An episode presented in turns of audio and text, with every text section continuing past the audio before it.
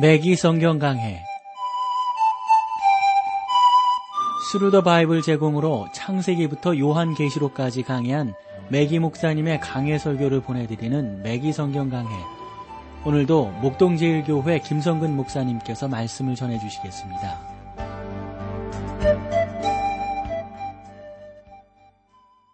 애청자 여러분 안녕하셨습니까? 매기 성경 강해 자 오늘도 여러분들을 베드로 전서로 모시겠는데 아마도 오늘 베드로 전서 마지막 시간이 되리라고 봅니다. 오늘 4장 16절 말씀부터 보겠습니다.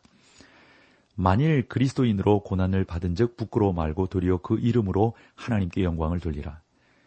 지난 시간에도 우리가 예수 그리스도 안에서 당하는 그 고난들이 크게 복된 것임을 여러분들과 나누었습니다. 저는 오늘날 감옥에서 고난당하는 그리스도인들을 생각을 해보게 됩니다. 그들이 자신들의 죄 때문에 고난당한다면 하나님께 영광이 될 수 없습니다. 그러나 주님을 위한 고난, 곧 주님을 증거하다가 받는 고난이라고 하면 하나님께 크게 영광이 되는 것이죠. 17절로 가볼까요? 하나님 집에서 심판을 시작할 때가 되었나니 만일 우리에게 먼저 하면 하나님의 복음을 순종치 아니하는 자들의 그 마지막이 어떠하며 여러분 이 전반부 하나님의 집에서 심판이 시작될 때가 되었나니 이것은 신자들은 그리스도의 심판대 앞에 서게 될 것이다. 이 백보자 심판대라고 그러죠. 그래서 바울이 고린도후서 5장 10절에서 이는 우리가 다 반드시 그리스도의 심판대 앞에 드러나 각각 선악간에 그 몸으로 행한 것을 따라서 받으려 함이라. 이렇게 분명하게 말씀하고 있어요. 그 몸으로 행한 것을 따라서 받으려 함이라. 그러니까 우리가 이 세상에 사는 동안 행했던 것들에 대해서 하나님이 계산하시겠다 는 거죠. 다시금 베드로 사도가 말하는 것을 우리가 보죠. 만일 우리에게 먼저 하면 하나님의 복음을 순종치 아니하는 자들이 그 마지막이 어떠하며 예수님께서는 우리의 죄값을 다 치르셨습니다. 그러므로 하나님께 영광이 되는 삶을 살아야 하지 않겠는가 하는 겁니다. 사랑하는 성도 여러분, 우리는 심판을 받을 것입니다. 하나님께서 자기의 백성들을 심판하실진데 하나님의 복음을 듣고도 순종치 아니하는 그런 세상은 오죽하겠어요. 하나님의 백성도 심판을 받으 심판을 당하는데. 18절. 또 의인이 겨우 구원을 얻으면 경건치 아니한 자와 죄인이 어디서리요? 신자들도 겨우 구원을 얻는다는 말이거든요. 의인들도 그리스도의 죽으심과 그리스도를 믿는 믿음 때문에 구원을 받는 것입니다. 이것이 우리가 구원받는 유일한 길입니다. 조한 웨슬레는 자신에 대하여 불타는 가운데 던져진 물건이라고 말을 했습니다. 이것은 우리 모두에게도 해당되는 말입니다. 웨슬레가 미국으로 왔을 때 그는 구원받지 못했더랬습니다. 그는 인디안을 회개시키기 위해서 미국으로 건너왔지만 누가 조한 웨슬레를 회개시킬 것인가 하는 겁니다. 조한 웨슬레의 전기에 보면 그는 조지아주의 주지사 집에서 영국으로부터 그 지역을 다스리기 위해 파송받은 한 귀족을 만나게 되었습니다. 그는 명성이 있고 매우 부자였으며 젊고 아름다운 아내를 가지고 있었습니다. 그 젊은 여인과 요한 웨슬레의 눈이 마주치자 조한 웨슬레가 그녀에게 반하고 말았습니다. 그는 그 여인에게 함께 가서 인디언들 속에서 살자고 말을 했어요. 웨슬레는 그가 그리스도인이요 선교사라고 생각을 했습니다. 그러나 그녀는 그를 영국으로 돌려보내면서 이렇게 말을 했습니다. 주한, 안 됩니다. 나는 당신을 사랑합니다. 그러나 하나님께서는 자기를 위하여 무엇인가 일하도록 당신을 부르셨습니다. 그녀는 분명히 그리스도인이었으며 웨슬레를 영국으로 다시 돌려보내게 됩니다. 웨슬레는 발걸음이 떨어지지 않아 몇 번 망설였으나 그때마다 그는 다시 영국으로 돌아갈 것을 권면하게 됩니다. 어느 날 밤, 올더스 게이트 거리를 거닐다가 어떤 사람이 갈라디아서를 강의하는 것을 듣게 됩니다. 그는 나중에 일기에다가 이렇게 기록을 했습니다. 나는 나의 마음이 이상하게 뜨거워지는 것을 느낀다. 나는 오직 구원을 위하여 그리스도를 신뢰하고 있다는 생각이 들었다. 또 그리스도께서 나의 죄를 용서해 주셨다는 확신이 들었다. 또 의인이 겨우 구원을 얻으면 경건치 아니한 자와 죄인이 어디 서리요. 그러므로 여러분 우리가 하나님 앞에서 온전함에 이르기 위해서 여러분 이런 확신들이 있으셔야 돼요. 여러분들의 주인이 예수 그리스도라고 하는 분명한 고백을 하셔야 돼요. 그 고백이 삶으로 증거되어져야 하는 것이죠. 4장 19절로 가보실까요? 그러므로 하나님의 뜻대로 고난을 받은 자들은 또한 선을 행하는 가운데 그 영을 미쁘신 조물주께 부탁할지어다. 참으로 고난당한 사람들은 하나님께 헌신하는 것이 무엇인지를 안다는 겁니다. 바울은 여기에 대하여 디모데후서 1장 12절에서 나의 의리하는 자를 내가 알고 또한 나의 의탁할 것을 그날까지 저가 능히 지키실 줄을 확신함이라. 바울이 어떻게 주님께 맡길 수 있겠습니까? 어떤 사람들이 이것이 하나님께서 바울에게 맡겨주신 복음을 가리킨다고 생각합니다. 나도 그 의견에 어느 정도 동의는 합니다만 바울이 말하는 의미는 더 깊은 것에 있다고 저는 믿습니다. 그러니까 바울은 이렇게 말하고 있는 거죠. 나는 그리스도 앞에 나와 그분께 모든 것을 맡겼습니다. 내가 얻은 것들은 잃은 것으로 여겼으며 그리스도를 얻기 위하여 잃은 것들이 내가 진정으로 얻은 것이 되었습니다. 라고 말하는 것입니다. 바울은 여러분 전에 구원을 얻기 위해서 참 여러 가지를 참 수고함으로 어, 노력을 했죠. 그런 것들을 쭉 열거하고 있어요. 그래 행위로 구원을 얻는다고 생각을 했죠. 빌보서 3장 1절에서 6절을 보면 그러나 무엇이든지 내가 유익하던 것을 내가 그리스도를 위하여 다 해로 여길 뿐더러 또한 모든 것을 해로 여김은 내 주 그리스도 예수를 아는 것이 가장 고상함을 인함이라. 내가 그를 위하여 모든 것을 잃어버리고 배설물로 여김은 그리스도를 얻고 그랬습니다. 그러니까 사실상 바울은 나는 모든 것을 버리고 버리고 어, 주님을 신뢰합니다. 내가 버리지 않고는 주님을 신뢰할 수가 없습니다. 이렇게 말하고 있는 겁니다.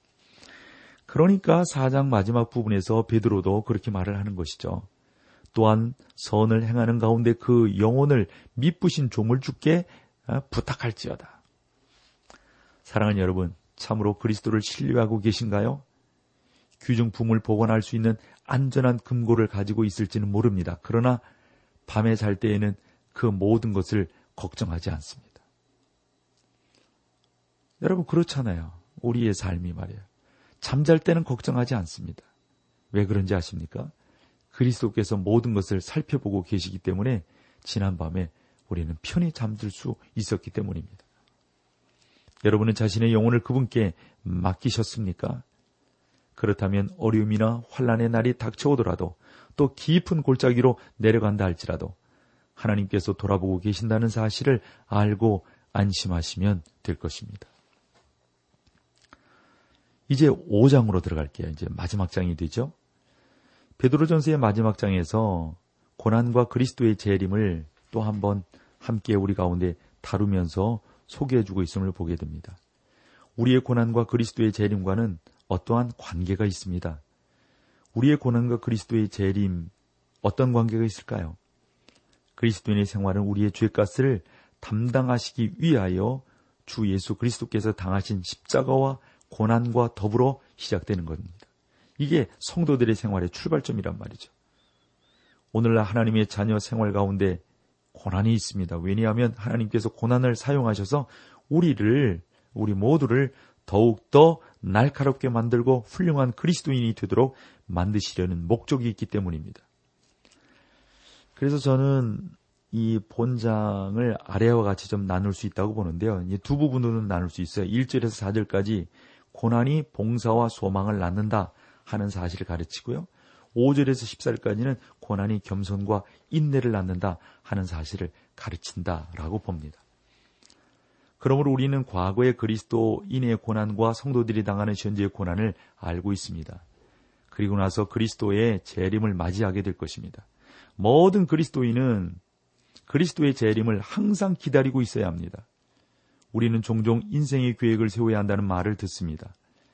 그리스도의 재림은 곧 그리스도께서 이 세상에서 여러분을 데려가시며 이 땅 위에서 왕노릇 하기 위하여 다시 오시는 것이 여러분의 인생 계획 가운데 포함되어 있다 하는 겁니다.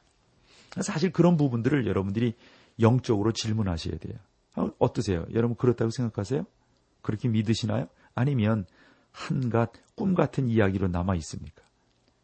그리스도의 재림은 단순한 교리가 아닌 거 있죠. 우리의 생활 속에 직접 관련되어 있습니다.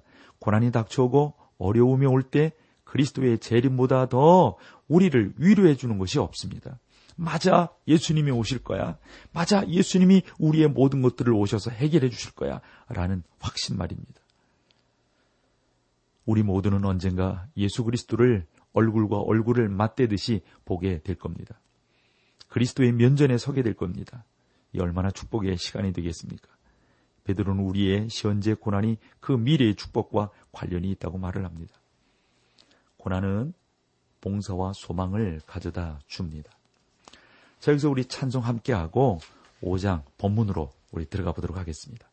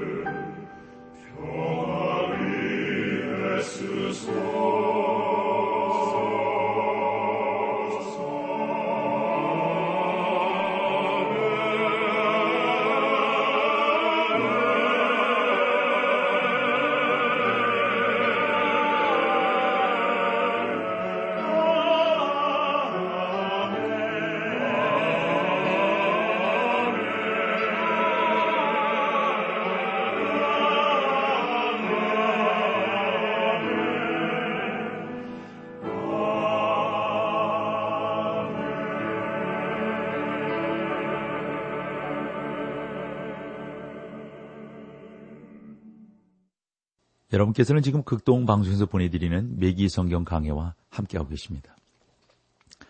자, 5장 1절로 가보실까요? 너희 중 장로들에게 권하오니 나는 함께 장로된 자여 그리스도의 고난의 증인이요 나타날 영광에 참여할 자로다. 베드로는 우선 자신의 위치를 확인시키고 있죠. 사도라고요. 이것은 다른 장로들도 있었다는 의미를 말해줍니다. 여기에 사용된 헬라어 프레스테로스 요 말은 어떤 때는 나이가 많은 사람을 가리키는 말이기도 하지만 감독으로 번역된 헬라어 에피스코포스라는 어떤 그 사람의 인격이 아닌 직책을 말할 때 쓰이는 단어였습니다. 그것은 양들을 먹이는 영적인 직분으로 목자라는 표현과 동일한 의미로 사용할 수 있다고 보는 거죠. 이것이 시몬 베드로가 자기 자신을 소개하는 표현입니다. 그는 자신을 함께 장로된 자라고 말을 합니다. 베드로는 자기의 형제들보다 결코 우위를 주장하지 않았어요. 그리스도의 고난의 증인이요. 이것만 보더라도 여러분 얼마나 독특하게 자신을 잘 증명해 주고 있습니까? 나타날 영광, 영광에 참여할 자로다.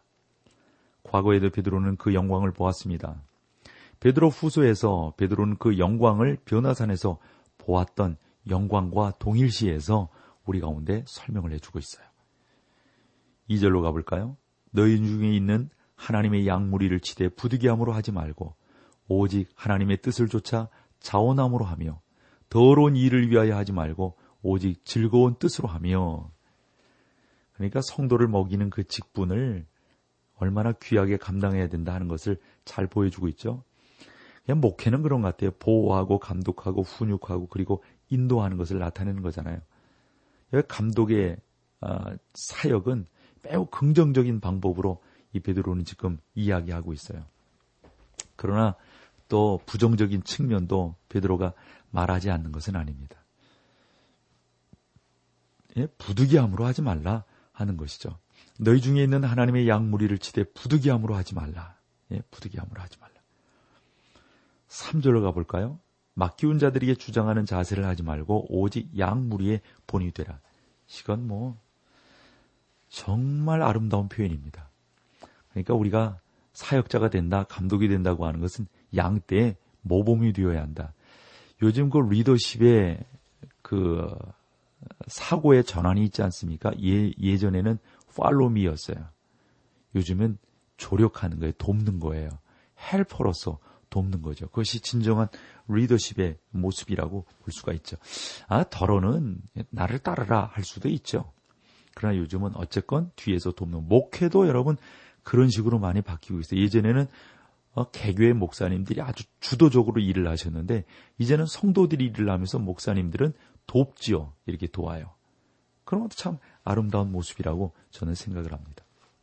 4절 볼까요? 그러면 목자장이 나타나실 때 시들지 아니하는 영광의 멸류관을 얻으리라. 언제 어떻게 할 때? 맡긴 자들에게 주장하는 자세로 하지 않고 양무리의 본이 될 때. 2절에 보면 부득이함으로 하지 않고 오직 하나님의 뜻을 쫓아 자원함으로 더러운 일을 취하지 아니하고 즐거운 뜻으로 그 사역을 감당할 때 목자장이 나타나셔서 영광의 멸류관을 주시겠다 하는 겁니다. 베드로가 여기에서 하나님을 목자장이라고 부르고 있는데 여러분 시편 22편에서 보듯이 이 목자는 양을 위하여 목숨을 버립니다. 또 위대한 목자는 23편에서 보듯이 양을 보살핍니다. 24편에 보면 그 목자는 어떻습니까? 다시 오십니다. 그렇죠? 언젠가 우리의 목자장이 나타날 겁니다. 그때도 그 양떼들과 함께 계실 거죠. 그리고 우리도 그 양떼들 가운데 하나가 되게 될 겁니다. 이런 걸 생각해 보면 여러분 얼마나 놀랍습니까? 정말 감동적이죠. 5절, 6절 볼까요? 5장. 젊은 자들아 이와 같이 장로들에게 순복하고 다 서로 겸손히 허리를 동이라. 하나님이 교만한 자를 대적하시되 겸손한 자들에게는 은혜를 주시느니라. 그러므로 하나님의 능하신 손 아래서 겸손하라 때가 되면 너희를 높이시리라. 젊은 자들아 이와 같이 장로들에게 순복하라. 이거 오늘날 거꾸로 되어 있지 않나 싶어요. 음, 참 그렇죠? 젊은 자들아 이와 같이 장로들에게 순복하라. 이거 여러분 기억하셔야 됩니다. 그리고 또 서로 겸손으로 허리를 동이라 이 신자들은 다른 사람들에게 자기의 방식을 고, 고집하지 말아야 된다 하는 겁니다. 하나님이 교만한 자를 대적하시되 겸손한 자들에게는 은혜를 주신다. 베드로는 은혜와 겸손에 관하여 많이 말하고 있습니다. 교만한 사람은 하나님의 은혜를 체험할 수 없습니다. 우리가 겸손해질 때 하나님의 은혜를 깨닫게 되는 겁니다.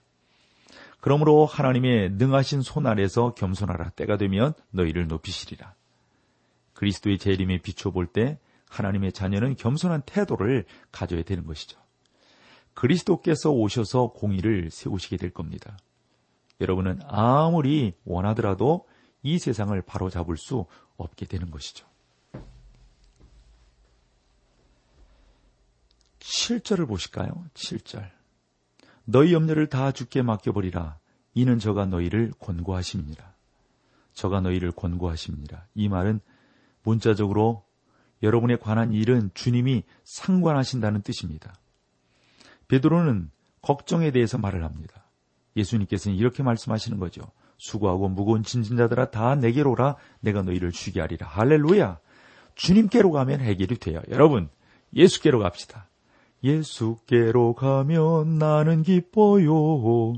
걱정 근심 없고 정말 즐거워. 예수께로 가면 나는 기뻐요. 나와 같은 아이 부르셨어요. 할렐루야. 예수께로 가면 여러분 우리의 모든 것들이 해결됩니다. 8절.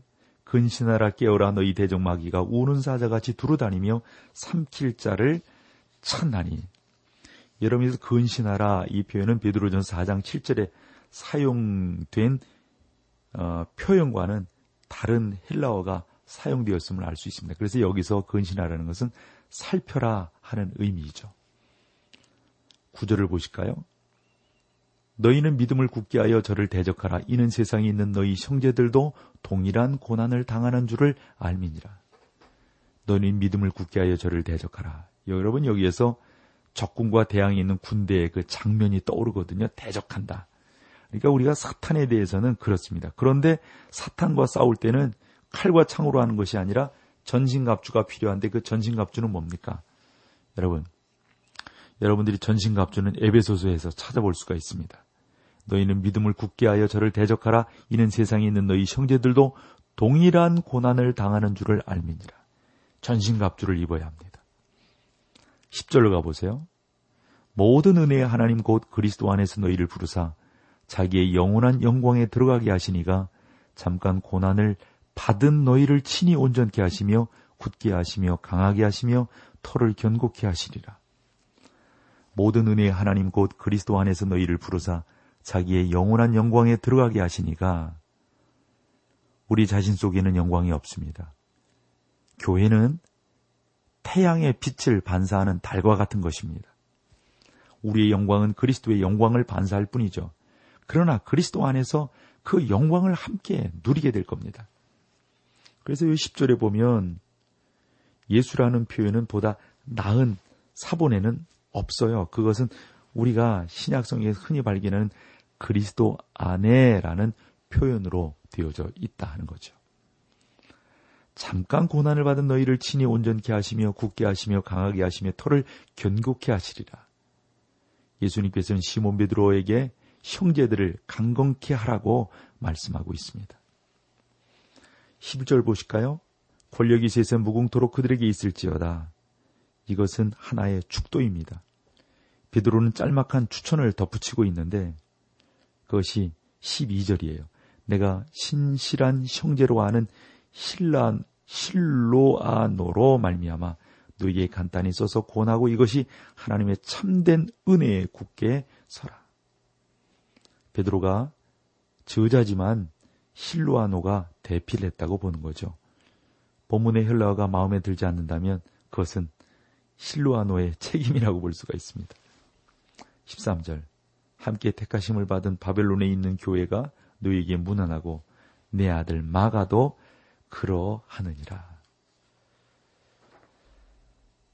어, 여러분 여기서 내 아들 마가도 그러니 마가는 마태복음을 기록한 요한 아, 마가복음을 기록한 요한 마가를 말하는 거죠. 그는 베드로의 친아들은 아니지만 믿음의 아들이었어요. 디모데가 바울의 믿음의 아들이듯이 그렇단 말이죠. 마지막 14절을 보죠. 너희는 사랑의 입맞춤으로 피차 무난하라. 그리스도 안에 있는 너희 모든 이에게 평강이 있을지어다. 아멘. 너희는 사랑의 입맞춤으로 피차 무난하라. 우리의 문화 풍토 안에서는 그리스도인들이 인사할 때 악수하는 것을 좋아하는데 이제 뭐 서구 사람들은 뭐 이렇게 볼에다 입 맞추고 하는 거 상당히 좋아하죠. 그리스도 안에 있는 모든 너희에게 평강이 있을지어다. 이것이 베드로의 축복의 말씀이 되는 겁니다. 자, 이와 같은 은혜가 여러분 가운데 함께 하시기를 간절히 소망합니다. 오늘 이렇게 베드로 전설을 마치고 다음 시간에는 아모스로 서로 여러분들을 찾아뵙도록 하겠습니다. 감사합니다. 매기 성경 강해 지금까지 Thru the Bible 제공으로 창세기부터 요한계시록까지 강해한 매기 목사님의 강해 설교를 목동제일교회 김성근 목사님께서 전해주셨습니다. 이 시간 방송 들으시고 청취 소감을 보내주신 분께는 나침반 출판사에서 신앙서적을 보내드립니다. 청취 소감을 남겨주실 분들은 극동방송 홈페이지에 매기 성경 강해로 들어오셔서 사연을 남겨주시거나 문자로 참여하실 분들은 한 통에 50원의 유료 문자 샵 1069, 샵 1069번으로 보내주시기 바랍니다.